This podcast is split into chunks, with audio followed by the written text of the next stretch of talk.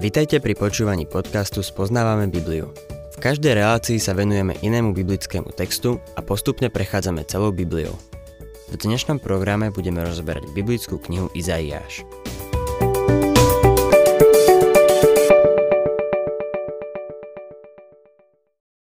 Milí poslucháči, dnes sa posledný krát vraciame k 5. kapitole Izaiáša, ktorá uzatvára jedno ucelené proroctvo, ktoré začalo ešte v druhej kapitole.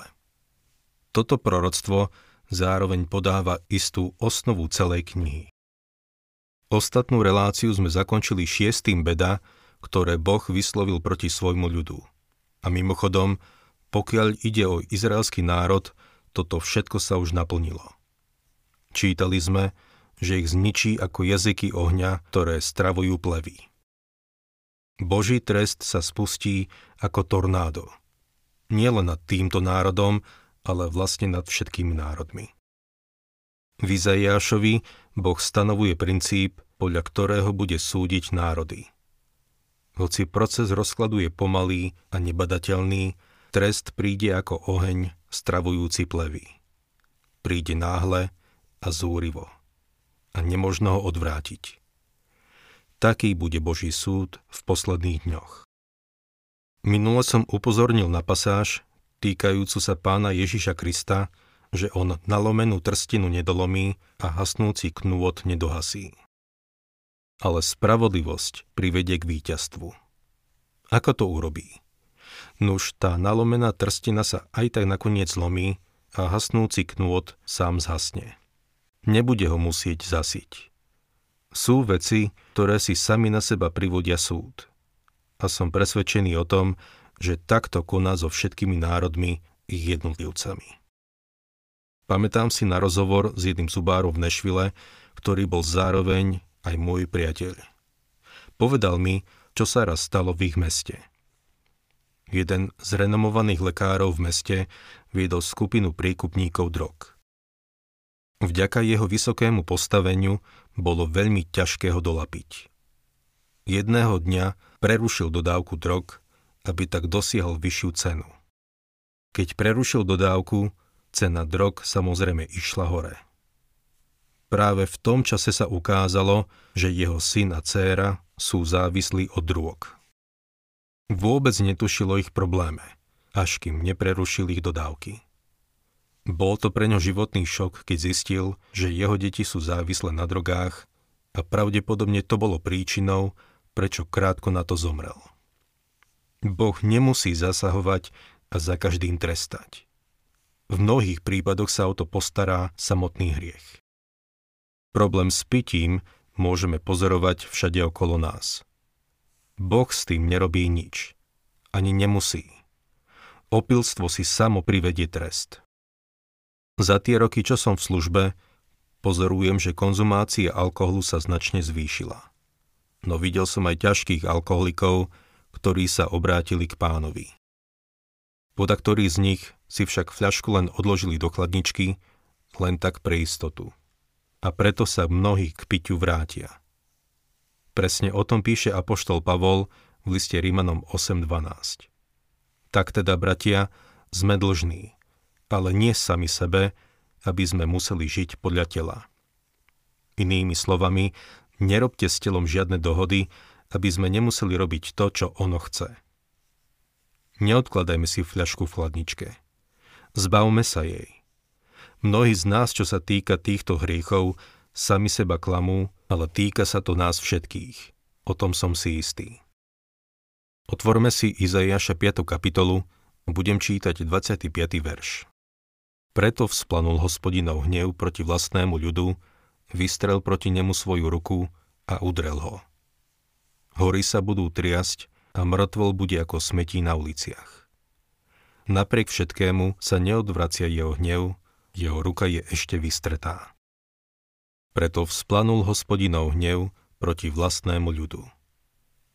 Toto je veľmi ťažký verš pre tých, ktorí by najradšej hovorili iba o Božej láske. Božia láska je skutočná a nedokážeme urobiť nič proti tomu, aby nás miloval. Ale Boh nenávidí hriech, milý poslucháč. Ak budeš milovať hriech, aj tak ťa bude stále milovať. ale môžeš očakávať, že ťa potrestá. Hospodinov hriech vzplanul proti vlastnému ľudu, nie proti susedom. Ale jeho ruka je ešte vystretá. Ak by sa Izraeliti obrátili k hospodinovi a uverili by v neho, vyslobodil by ich. V Izaiášovi je zaznamenaný Boží súd, ale aj Božia milosť. Neprotirečia si. Ak budeš nadalej žiť v riechu a odmietneš Božiu milosť, potom zistíš, čo je Božia vláda. Vo zvyšku tejto kapitoly vidíme akumuláciu Božieho trestu. Budem čítať 30. verš. V ten deň bude nad ním hučať ako hukot mora. Pozrite na zem. Hľa, hustá tma, aj svetlo sa zatmie v jej mrákave. Dobre sa pozrime na dnešný Izrael. Veľa ľudí, ktorí tam boli, po návrate povedia. Je to určite úžasná krajina. Boli sme svetkami naplnenia proroctva. Znovu sa im tá krajina vrátila. A ďalej a ďalej hovoria o tom, ako sa naplnilo proroctvo. Ja to tak vôbec nevidím. Vidím národ, ktorý je ešte stále v tme. Vidím národ, ktorý je vzdialený Bohu. Vidím národ, ktorý nežije v pokoji a ktorý potrebuje Boha. Žijú v strachu a vo vedomí obrovského nebezpečenstva. Súcitím s nimi. Je to Boží trest. Dostávame sa k 6. kapitole, v ktorej máme povolanie a poverenie Izaiáša k prorockému úradu. Z chronologického a logického hľadiska by asi toto mala byť prvá kapitola. Táto kapitola zaznamenáva krízu v Izaiášovom živote. V Biblii nemáme žiadnu zmienku o tom, aký mal predtým vzťah s Pánom Bohom. Táto kapitola nás privádza späť k času smrti kráľa Uziu a práve vtedy začala Izaiášova služba. V prvých štyroch veršoch vidíme čas, miesto, osobu, slávu a svetosť hospodina.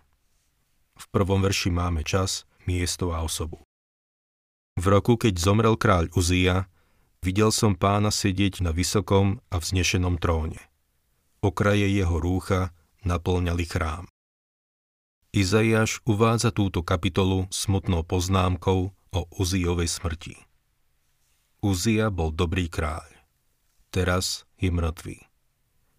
Mnohí sú presvedčení o tom, že to bol posledný veľký kráľ Južného kráľovstva a že po jeho smrti už hospodinovú slávu nebolo vidieť. Nie som si tým istý, ale je pravda, že si podmanil filištíncov, Arabov a Amónčanov. Vládol 52 rokov a počas jeho vlády bol národ materiálne požehnaný.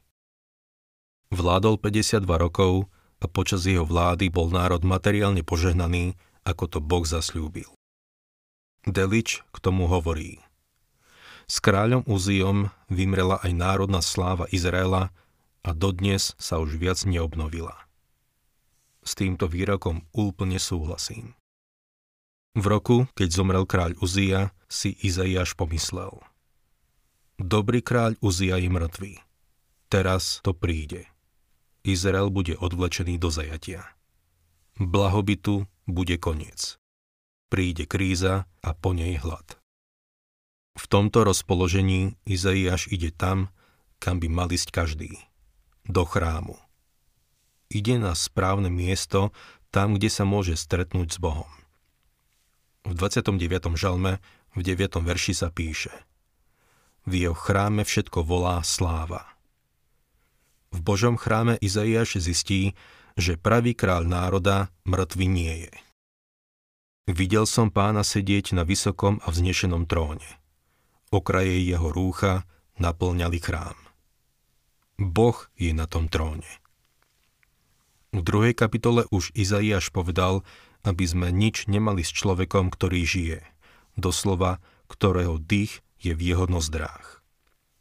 Keď človek vydýchne, nevie naisto, či sa aj nadýchne. Môže dostať infarkt a zomrieť. Len tak. Nemajte už nič s človekom. Starý kráľ Uzia zomrel. Áno, je to tak. S trónom to teraz vyzerá dosť temne. Ale za tým pozemským trónom je nebeský trón. Izaiáš vidí hospodina, ako sedí na tróne. Toto je to, čo niektoré Božie deti potrebujú vidieť aj dnes. Nevidím dôvod pre pesimizmus. Toto je najlepšia doba v dejinách sveta. Radšej by som žil teraz, ako kedykoľvek predtým. Niekto možno povie, pozri sa na svet, v akom je hroznom stave. Pozri sa na ten rozklad národa v našich mestách. Nuž pán povedal, že to tak bude. Povedal, že kúkoľ bude zasiatý medzi pšenicu a nechá ich rásť spolu. Mojou úlohou je dnes zasievať Božie slovo. Viem, že prinesie úrodu. A šíri sa. O tom nie je pochýb.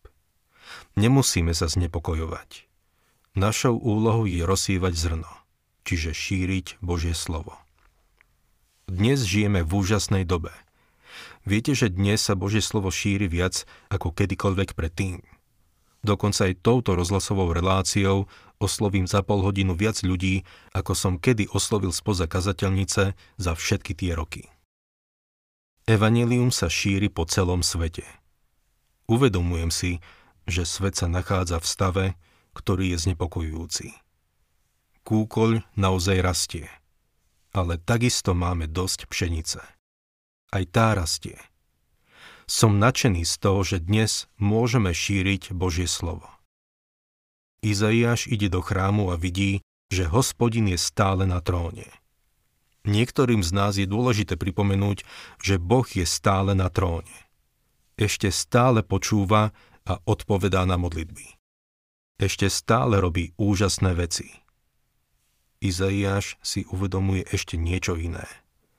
Vidí, že Boh je vyvýšený a vznešený a že okraje jeho rúcha naplňajú chrám.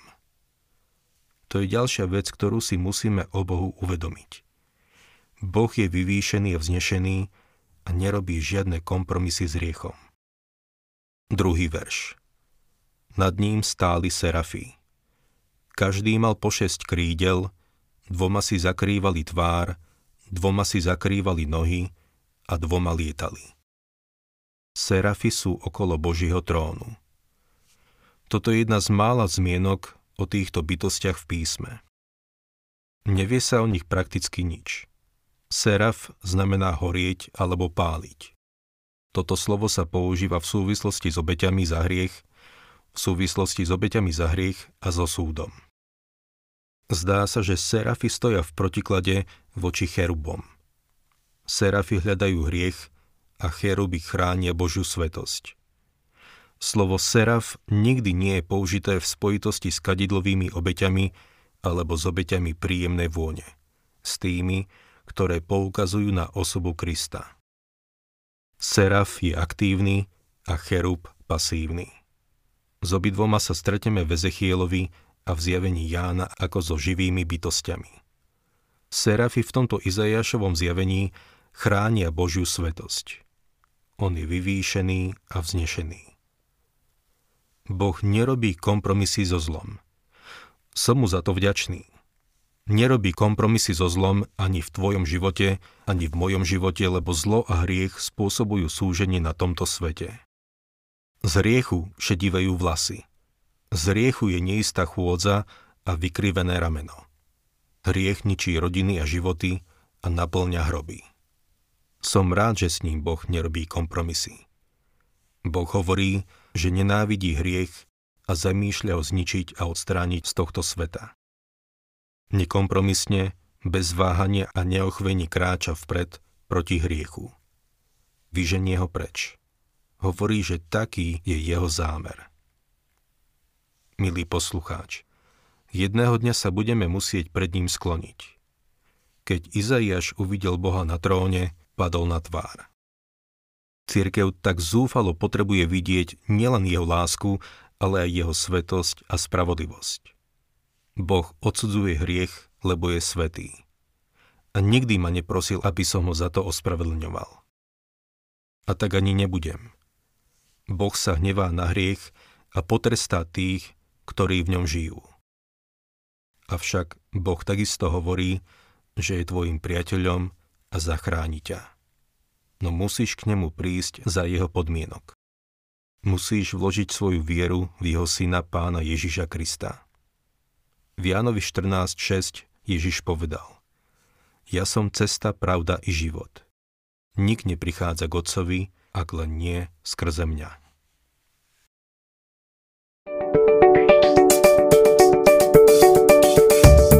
Ak sa vám páči program Spoznávame Bibliu, budeme radi, ak ho odporúčite svojim známym a dáte like, alebo nás začnete sledovať na facebookovej stránke Spoznávame Bibliu.